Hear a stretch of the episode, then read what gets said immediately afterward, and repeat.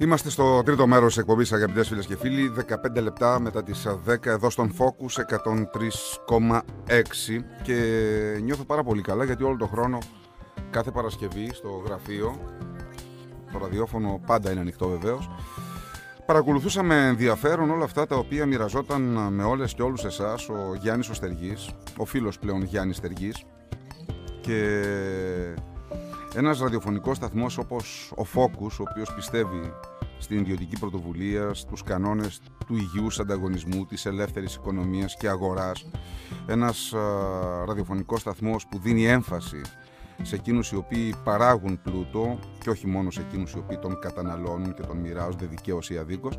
Άκουγα με πολύ μεγάλο ενδιαφέρον τον Γιάννη Στεργή να μοιράζεται την γνώση με όλες και όλους εσάς σε σχέση με την επιχειρηματικότητα, με το πώς μπορεί κάποιος να γίνει περισσότερο ανταγωνιστικός, ποια είναι τα νέα δεδομένα στην αγορά, τι πρέπει να προσέξει, ε, πού πρέπει να δώσει βάρος κλπ. Και παρόλο που είμαι, ε, είμαι δύσπιστος ως άνθρωπος, έλεγα ότι αυτό το έκαστο σε φοετάχθη είναι πολύ, πολύ βαθιά φιλοσοφημένο. Γιάννη μου, Γιάννη θα μου επιτρέψεις τώρα. Τα κύρια Στεργή δεν τα μπορώ. Γιάννη, καταρχάς είναι ένας κύκλος για μένα πολύ δημιουργικός αυτή η συνεργασία που είχαμε τη Hyphen και το Ariston Project. Και χαίρομαι πάρα πολύ που θα κλείσουμε έτσι την χρονιά και θα δούμε του χρόνου που θα κάνουμε. Καλημέρα καταρχάς. Καλημέρα, καλημέρα και από μένα. Σου πήρα την ώρα. κοινό, βέβαια. Σου πήρα την ώρα. λοιπόν, μου τη φυλάς, μου τη φυλάς, ναι. έτσι είναι. Ναι. Ε, Αλήθεια σου λέω, γιατί κάνα δύο φορές και στο γραφείο συζητήσαμε, ανήκω στην κατηγορία των εξυπνάκιδων Ελλήνων που τα ξέρουμε όλα. OK, okay, τότε ναι. είσαι το σωστό επάγγελμα. Ναι. αλλά όσο σε, σας παρακολουθούσα εδώ, διαπίστωνα ότι όχι, δεν τα ξέρουμε Και ότι είναι πολύ πιο σύνθετο το περιβάλλον, το επαγγελματικό της αγοράς σήμερα και χρειάζεται πραγματικά α, να, να βάλει ο καθένας νέα ορόσημα στην επιχείρησή του, είτε μικρή είτε μεγάλη. Έτσι ακριβώς είναι. Ε, και τον εαυτό του, όχι μόνο την επιχείρησή του. Αυτό που συνηθίζω να λέω είναι ότι ε, όπως ε, η κινηματογραφική μηχανή προβάλλεται πάνω σε, ένα πανί, σε μια οθόνη και έχουμε προβολή του τι υπάρχει αποτυπωμένο πάνω στην ταινία απέναντι. Ε, το ίδιο ακριβώς συμβαίνει και στην επιχείρηση. Η επιχείρηση είναι η προβολή του τι συμβαίνει μέσα στο μυαλό και την καρδιά του επιχειρηματία. Mm-hmm. Γι' αυτό και καμιά επιχείρηση δεν είναι ποτέ ίδια με κάποια άλλη. Σωστό. Επομένως, ε, νομίζω ότι οι καιροί στους οποίους βαδίζουμε, επειδή πραγματικά οι γνώριμες εποχές έχουν περάσει ανεπιστρεπτοί, ε, βρισκόμαστε σε έναν κόσμο που τα πάντα θα είναι πλέον μόνο ρευστά θα αλλάζουν πάρα πολύ γρήγορα. Δεν υπάρχει κανένα σενάριο συνωμοσίας πίσω από αυτό. Είναι νομοτέλεια για τον πάρα πολύ απλό λόγο ότι με τη βοήθεια της τεχνολογίας και το σπάσιμο των συνόρων παγκοσμίως, τα πάντα γίνονται πολύ πιο γρήγορα από ό,τι μπορεί να αντιληφθεί ο μέσος άνθρωπος. Πρέπει λοιπόν να είμαστε έτοιμοι να προσαρμοζόμαστε σε μια ζούγκλα που πλέον είναι πιο δυνατή από εμάς. Ναι. Η οποία όμως δεν μπορεί την πορεία της να ανατρέψει κανείς. Έτσι, αυτή είναι. Αυτό είναι. Έτσι. είναι δηλαδή, αυτό για να μην μου αρέσει εμένα ή οποιονδήποτε και έξω ακούει. Τι θα πει, δεν μου αρέσει. Δηλαδή, μπορώ να πω ότι δεν μου αρέσει το ότι υπάρχει οξυγόνο στον αέρα και ότι πρέπει να τον απνέω. Είναι μια περιβαλλοντική συνθήκη εκ των όνων κάνευ. Δεν μπορώ να ζήσω χωρίς αυτό. Mm-hmm. Θα πρέπει να συμβιβαστώ με αυτή την ιδέα και να δημιουργήσω και να μεγαλουργήσω, εφόσον με ενδιαφέρει, μέσα σε αυτές τι περιβαλλοντικές συνθήκες. Μπορεί, μπορεί μεσαία επιχείρηση στην Ελλάδα να, με όλα αυτά τα οποία αλλάζουν με γοργούς ρυθμούς να σταθεί έτσι όπως είναι η χώρα μας στα πόδια τη.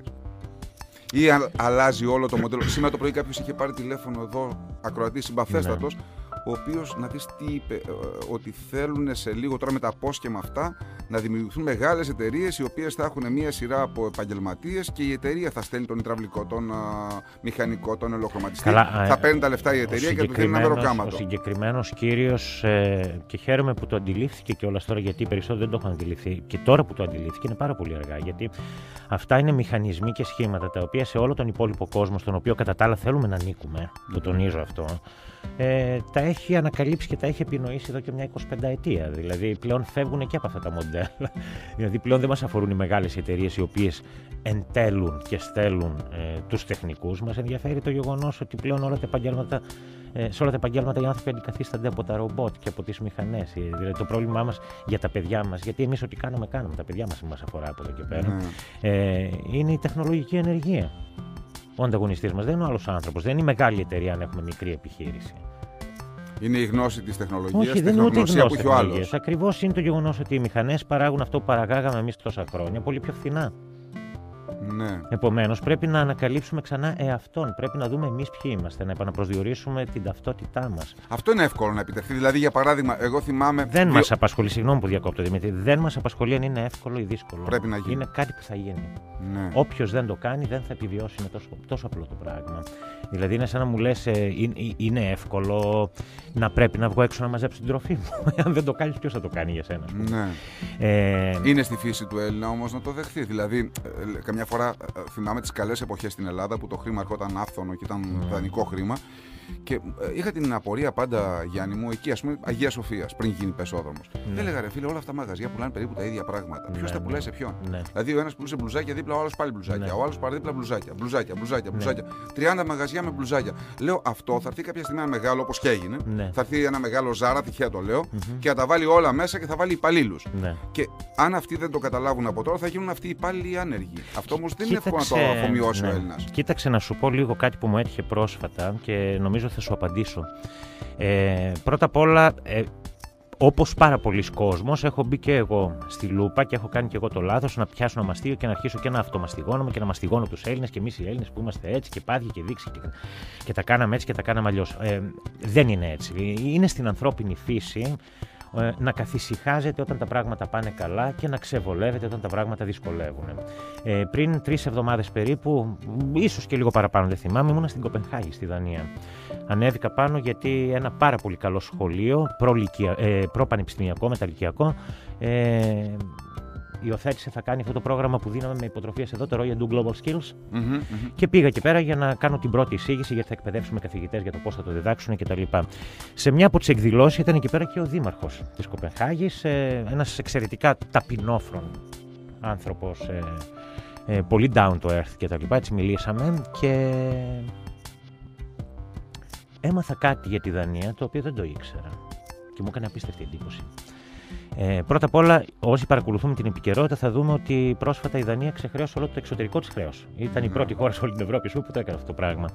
Αυτό όμως που δεν ξέραμε είναι ότι αυτή η χώρα η οποία είναι πάρα πολύ cool και πάρα πολύ παραγωγική και πάρα πολύ wow και πάρα πολύ ε, προσγειωμένη και όλα αυτά που λέμε ε, σε όλη τη δεκαετία του 70 και παλιότερα και ψυχο, την περίοδο του ψυχρού πολέμου να το πω έτσι το ΝΑΤΟ της έδινε απίστευτα πάρα πολλά χρήματα και ζούσαν όλοι χωρίς να δουλεύουν τεμπέληδες όλα ήταν εύκολα, όλα ήταν πλουσιοπάροχα ε, πραγματικά έρεε το χρήμα άφθονο γιατί, γιατί για λόγους προπαγάνδας, επειδή ήταν μια από τις πρώτες πύλες γεωγραφικά από τη Σοβιετική Ένωση και την Ανατολική Ευρώπη, το πρώην μπλόκο με κόμ που λέγαμε, η Πολωνία είναι ακριβώς απέναντι κτλ. Θέλανε στους ανθρώπους οι οποίοι μπαίνανε στη μεριά μας να δίνουν μια πάρα πολύ πλούσια εντύπωση. Ήταν το μάρκετινγκ του ΝΑΤΟ. Με το που έπεσε το τείχος, έπεσε το μπλοκ, ε, τα πράγματα αλλάξανε, ξαφνικά κόπηκαν. Δεν το γνώριζα καθόλου. Ούτε εγώ. Ε, τον κοιτούσα τον άνθρωπο αποσβολωμένο. Η Δανία πέρασε εκείνη την περίοδο μία δεκαετία, όχι κατήφιας, οι αυτοκτονίες πηγαίναν σύννεφο. Οι άνθρωποι ήταν μακροχρόνια άνεργοι για πενταετία. Διαλύονταν σπίτια. Ε, θέλαν να πουλήσουν τα σπίτια τους για να ρευστοποιήσουν, να ζήσουν και δεν υπήρχε άνθρωπος να αγοράσει τα σπίτια τους. Δηλαδή, αυτά έτσι όπως μου τα περιέγραφε, που ε, ξέρετε, οι Δανείοι δεν είναι και τόσο συναισθηματικοί για να τα ναι. υπερτονίσουν κτλ.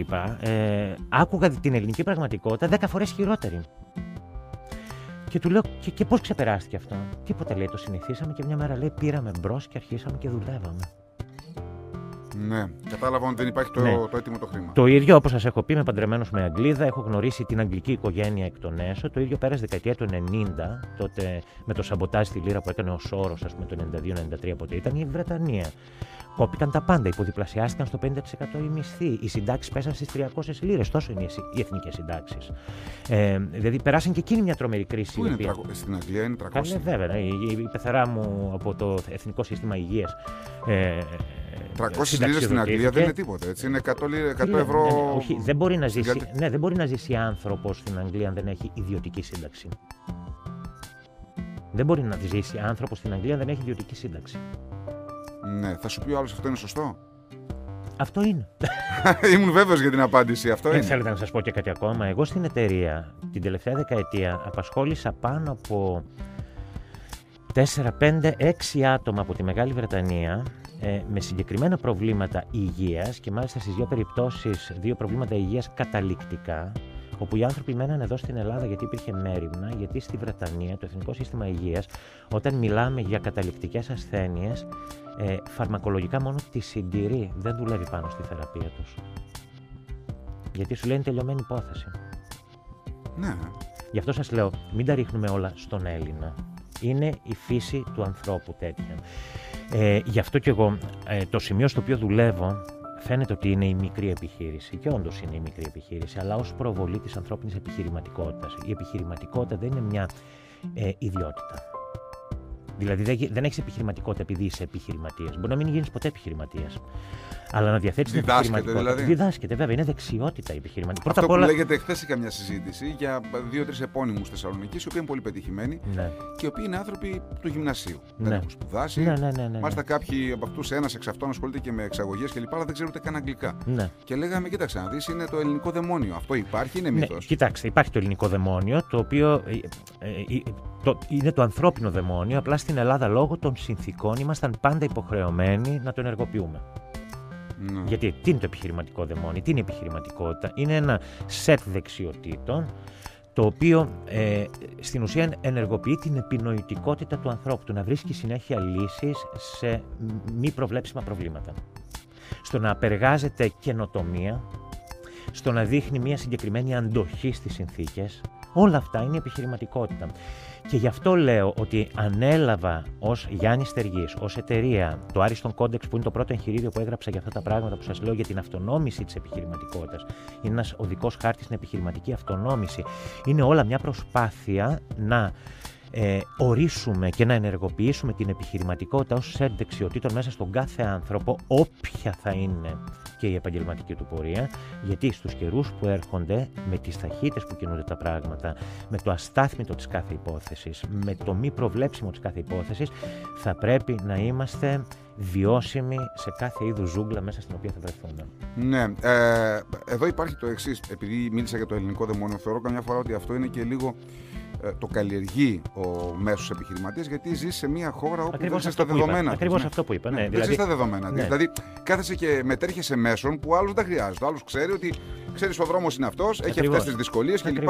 Τον εσύ εδώ στην Ελλάδα. Δεν ξέρεις αύριο σε ποια διασταύρωση θα βρεθείς. Οπότε βάζεις και επιστρατεύεις στο μυαλό σου μικρολοβιτούρε, απαταιωνιές απέναντι σε ένα κράτος το οποίο δεν ξέρει τι του γίνεται Έτσι. και έτσι γίνεσαι καλύτερος. Ξέρεις κάτι, ε, αυτό θα το δεις πάρα πολύ ξεκάθαρα στη Νέα Υόρκη. Αν κατεβείς κάτω προς το Village, ας πούμε, έτσι νότια στο Manhattan κάποια στιγμή, που, που είναι μια μικρογραφία του κόσμου όλο εκεί πέρα. Όποιον και να ρωτήσεις, θα σου πει ότι οι καλύτεροι μικροεπιχειρηματίες είναι οι Έλληνες, οι Νότιο Ιταλοί, το τονίζουν, και οι Εβραίοι. Και, και σου ακούγεται πολύ λογικό, γιατί ιστορικά και εσύ κάπως έτσι έχεις διαμορφώσει την αντίληψή σου. Αν καθίσεις και σκεφτείς όμως για ποιο λόγο, τι κοινό έχουν αυτές, αυτοί οι τρεις λαοί, θα καταλάβεις ότι ήταν. Ε, ήταν ανάγκη η οποία γινόταν τέχνη. Μα, μα βέβαια, μα βέβαια, ακριβώς. Ακριβώς. Ναι, γιατί, γιατί είναι παρατηρημένο και για τους ανθρώπους που ασχολούνται με την αγορά ότι ο κάθε μικρός επιχειρηματίας, όπως είπα νωρίτερα, ψάχνει να βρει μικροαπαταιωνιέ για να αποφύγει πράγματα ναι, που είναι άδικα για εκείνο. Εσύ το λες μικροαπαταιωνιέ. Σε εισαγωγικά το βάζω. Ναι, ναι, επειδή για μένα οι λέξεις έχουν δύναμη, πούμε, και στον ευρωγλωσσικό προγραμματισμό που έχουμε ακόμα μεγαλύτερη δύναμη. Ε, δεν είναι ανάγκη να λέμε μικροαπαταιωνιέ, γιατί δεν είναι απαραίτητα μικροαπαταιωνιέ. Σε ποια μικροαπαταιωνιέ τι λέω εγώ. Δηλαδή, ε, θυμάμαι εγώ μια περίοδο. Λύσει. Ε, ναι. Λύσεις. Ναι. Όταν όμως είναι στα όρια της νομιμότητας, τι είναι; Δηλαδή, για παράδειγμα, υπάρχει μια σχέση κυρίων ή και κυριών άμα είναι γυναίκες και λέω: Άσο, δεν ξέρεις πολύ καλά ότι το κράτος με, με υπερφορολογεί. Ναι. Έρχεσαι και παίρνεις μια παροχή από ναι. εμένα ένα προϊόν. Ναι. Να στο δώσω με απόδειξη ή να μην στο δώσω με απόδειξη. Να μην πληρώσεις εσύ, να μπορέσω κι εγώ να γλιτώσω. Αυτό είναι μικροαπατεωνιά. Κοίταξε, Αλλά όταν ο άλλος ξέρει ότι από τα 100 ευρώ που θα πάρει στην παροχή υπηρεσίας στα 70 θα πρέπει να τα δώσει το κράτος, προτιμάει να πάρει 50 ευρώ και να τα βάλει τσέπη του. Υπάρχουν συμπαντικοί νόμοι, Δημήτρη. Στο σύμπαν, ό,τι δώσει θα πάρεις ε, να μπορεί να ενδώσει την παρόρμηση του να δεις μια άμεση και γρήγορη λύση στο πρόβλημά σου αυτή τη στιγμή αλλά δεν υπάρχει περίπτωση να μην υπάρξουν συνέπειες θετικές ή αρνητικές ανάλογα με την επιλογή που θα κάνεις. Εντάξει, εμείς στο Ariston Project θα εργαζόμαστε ένα ολόκληρο κώδικα, ούτως ώστε και να επιβιώνουμε και η παραγωγικότητά μας να είναι διασφαλισμένη. Και σου μιλάω τώρα για πάρα πολλές μικρές επιχειρήσεις που έχουν ενταχθεί στο project. Ε, αλλά πάνω απ' όλα να μην παίζουμε με τα ζητήματα της νομιμότητας, γιατί μεγαλύτερη ευλογία για ένα επιχειρηματία ο οποίος κουβαλάει την ευθύνη που κουβαλάει κάθε μέρα από το να κοιμάται ήσυχο το βράδυ και να ξέρει ότι δεν θα διακόψει τη λειτουργία της επιχείρησής του και τη δική του τη λειτουργία κανένας μπαγλαμάς, να το πω έτσι, θα μου επιτρέψετε, ο οποίος θα έρθει να τον ελέγξει, δεν υπάρχει. Ε, υπάρχει τρόπος, χωρίς να φλερτάρουμε με ζητήματα παρανομίας, να κάνουμε τη δουλειά μας πάρα πολύ σωστά, αρκεί να αξιολογούμε διαρκώς ποιες είναι οι εξωτερικές περιβαλλοντικές συνθήκες που έχουμε να διαχειριστούμε. Και, και αν ο γείτονας μετέρχεται τέτοιων μέσων, εσύ πώς το ανταγωνίζεσαι; Ακόμα δεν τον ανταγωνίζεσαι το γείτονα. Ναι, αλλά έχει το ίδιο κοινό. Ναι. Και όταν το κοινό ε, είναι περιορισμένο γιατί η λοιπόν, κατανάλωση είναι χαμηλή, τι θα ε, κάνεις; Τώρα είναι σαν να μου λες, σαν να μου λες, αν ο γείτονας πιάσει ένα όπλο και αρχίσει και σκοτώνει γύρω και αυτός δημιουργήσει ανταγωνιστικό μειονέκτημα, θα πάρεις Όχι, δεν μιλάω για να σκοτώσει. Έτσι. ναι. Αλλά για, για, για, Σκέφτε, ναι. δύο, δημοσιο... δύο δικηγόρους. Ναι. Στο ίδιο κτίριο. Ναι, ναι, ναι, ναι. Ο ένας κόβει απόδειξη, ο άλλος δεν κόβει. Ναι. Είναι, το ίδιο είναι, κοίταξε, είναι επιλογή του καθένα. Υπάρχουν δύο ειδών άνθρωποι στην επιχειρηματικότητα. Υπάρχουν οι άνθρωποι οι οποίοι θα ενεργοποιήσουν την επιχειρηματικότητά τους από ανάγκη, γιατί δεν βρίσκουν δουλειά. Ε, οι οποίοι άνθρωποι μπορούν να ανοίξουν ένα μαγαζάκι σε μια γειτονιά, ένα γυράδικο, ένα ψιλικατζίδικο, ακόμα και κάτι πιο συγκεκριμένο, ρε παιδί μου, έτσι, για απαιτήσεων που ταιριάζει σε κάποιες σπουδές που κάνουν κτλ. Οι οποίοι όμως μέσα τους θα εύχονταν να ήταν κάπου υπάλληλοι για να μην έχουν την ευθύνη της επιχειρηματικότητας. Απλά αυτή τη στιγμή δεν γίνεται. Υπάρχουν όμως και άνθρωποι οι οποίοι ζουν και αναπνέουν μέσα από την επιχειρηματικότητα και αυτοί οι άνθρωποι είναι αυτοί που εξυπηρετούν και ένα όραμα, βλέπουν την ανθρωπότητα λίγο πιο από πάνω θέλουν να αφήσουν μια κληρονομιά πίσω τους όταν πεθάνουν, όταν φύγουν. Και βλέπεις ότι η επιχειρηματικότητα τους διασφαλίζει τα μέσα για να εξυπηρετήσουν αυτό το όραμα. Αυτοί οι άνθρωποι δεν είναι λίγοι. Δεν μιλάνε γιατί νομίζουν ότι δεν θα υπάρξουν αυτιά να τους ακούσουν. Και νομίζω ότι το Ariston Project ακριβώς αυτό το χώρο έδωσε. Έδωσε το βήμα σε αυτούς τους ανθρώπους να βρεθούν όλοι μαζί και να συνδημιουργήσουν, χωρίς να μπουν στη διαδικασία να ασχοληθούν με μικροπολιτές και παρανομίες. Πριν από λίγο καιρό είδα μια έρευνα, όχι, ε, δεν θα λέγω ότι είναι και από τις σοβαρότερες που έχω δει, ε, αλλά είχε ένα, ένα σημείο στο οποίο εγώ ήθελα να σταθμεύσω τη σκέψη μου. Έλεγε ότι σήμερα ε, πολλοί επιχειρηματίες, ε, επαγγελματίες κλπ. θα προτιμούσαν να είναι εργαζόμενοι με έναν σίγουρο μισθό των 800 ναι. ευρώ, των 900 ευρώ, ναι. από το να παλεύουν για να κρατήσουν μια επιχείρηση. Ναι, το αυτό σκοτώνει μια οικονομία, σκοτώνει μια κοινωνία. Σαφώς. Ε, εγώ αυτό που λέω και το διακηρύσω παντού είναι ότι η μικρή επιχείρηση είναι ο σπόνδυλος στη ραχοκοκαλιά κάθε οικονομίας. Δηλαδή αυτό που έλεγε ο ακροατής πιο μπροστά ότι θα πάνε όλα στα χέρια πέντε εταιριών κτλ. Ναι, σωστά, αυτό έχει γίνει εδώ και πάρα πολλά χρόνια. Η Βρετανία, ας πούμε, που έχουν το αναπόδημο εκεί, χρόνια λειτουργεί έτσι. Τα πάντα ανήκουν σε πέντε εταιρείες. Σας πληροφορώ όμως ότι ακριβώς στον αντίποδα αυτών των πέντε εταιριών βρίσκονται κάποιες χιλιάδες μικρές οικογενειακέ επιχειρήσεις, χωρίς τις οποίες η Βρετανική οικονομία δεν θα υφίστατο. Είναι τα δύο άκρα. Ναι. Η μικρή επιχείρηση είναι πολύ πιο σημαντική από ό,τι νομίζουμε. Και γι' αυτό το λόγο το Ariston Project εστιάζει στη μικρή επιχείρηση. Να ρωτήσω κάτι, Γιάννη. Ναι. Υπήρξαν περιπτώσεις, υπάρχουν περιπτώσεις ενδεχομένως που κάποιος ε, πραγματικά έχει το επιχειρηματικό δαιμόνιο μέσα του, έχει τις ικανότητες, αλλά ενδεχομένως κάνει λάθος δουλειά; Φυσικότατα. Πάρα πολλοί κόσμοι. Ε, δηλαδή, έχει έρθει κάποιος ο οποίος έχει μια επιχείρηση που ασχολείται με αυτό, με το Α αντικείμενο και του είπες εσύ. Έχουν έρθει ή είδατε άνθρωποι... ότι θα μπορούσε ναι. να κάνει κάτι άλλο ναι. κοντινό ή και ναι, μακρινό. Ναι, ναι, ναι, ναι. Έχουν έρθει άνθρωποι στο project, ε, στους οποίους τελικά χρειάστηκε να τους κλείσουμε την επιχείρηση γιατί κάναν ζημία στον εαυτό τους και στους άλλους. Άνθρωποι στους οποίους αλλάξαμε πεδίο και άνθρωποι στους οποίους αποκαλύψαμε την κρυμμένη επιχειρηματικότητά τους.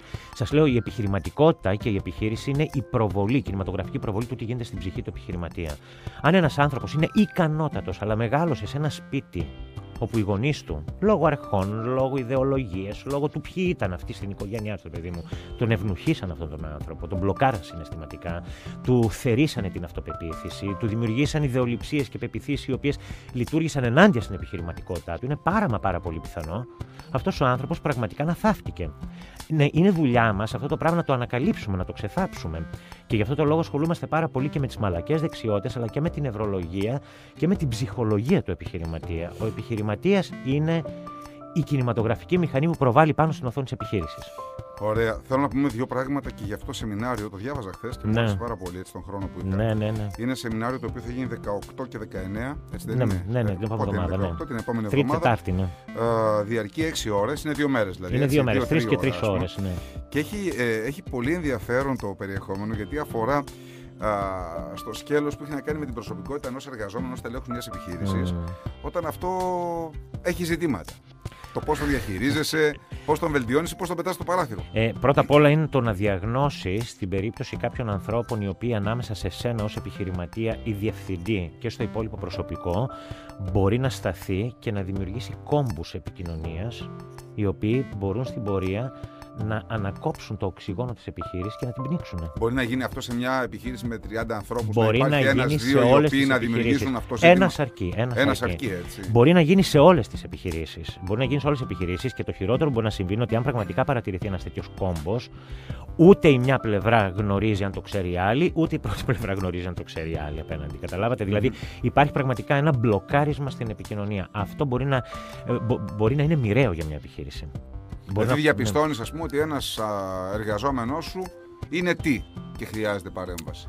Κάνει τι ή τι δεν πρώτα, κάνει. Πρώτα απ' όλα μεθαύριο θα ασχοληθούμε με όλες τις ψυχολογικές και νευρολογικές διαστάσεις που μπορούν να επηρεάσουν το περιβάλλον της εργασίας. Δηλαδή δεν μιλάμε μόνο για ε, κακά δεδομένα, μιλάμε και για κακές αξιολογήσεις. Δηλαδή, μπορούμε να έχουμε ανθρώπους με νευρολογικές ιδιαιτερότητες, άνθρωπο με συστημικό δίκτυο υψηλό, τα έχω πει και στο πρόγραμμα όλη την χρονιά, ε, ή ανθρώπους που είναι πιο επικοινωνιακοί, πιο συναισθητικοί και τους βάζουμε στη λάθος δουλειά. Δηλαδή, πρώτα απ' όλα θα διαγνώσουμε το προφίλ του κάθε ανθρώπου και αν είναι στη σωστή θέση για να είναι παραγωγικός ή όχι. Γιατί αν κάποιος δεν είναι φτιαγμένος για τη θέση στον οποίο το έχουμε βάλει, όπως έλεγες πριν, να ανοίξει μια επιχείρηση που δεν είναι το αντικείμενό του και δεν αποδίδει εκεί πέρα, κάνει κακό και στον εαυτό του και στην επιχείρηση που τον απασχολεί. Αυτή είναι η soft πλευρά, η εύκολη, δηλαδή είναι θέμα τεχνικό καθαρά, προς διάγνωση και αντιμετώπιση.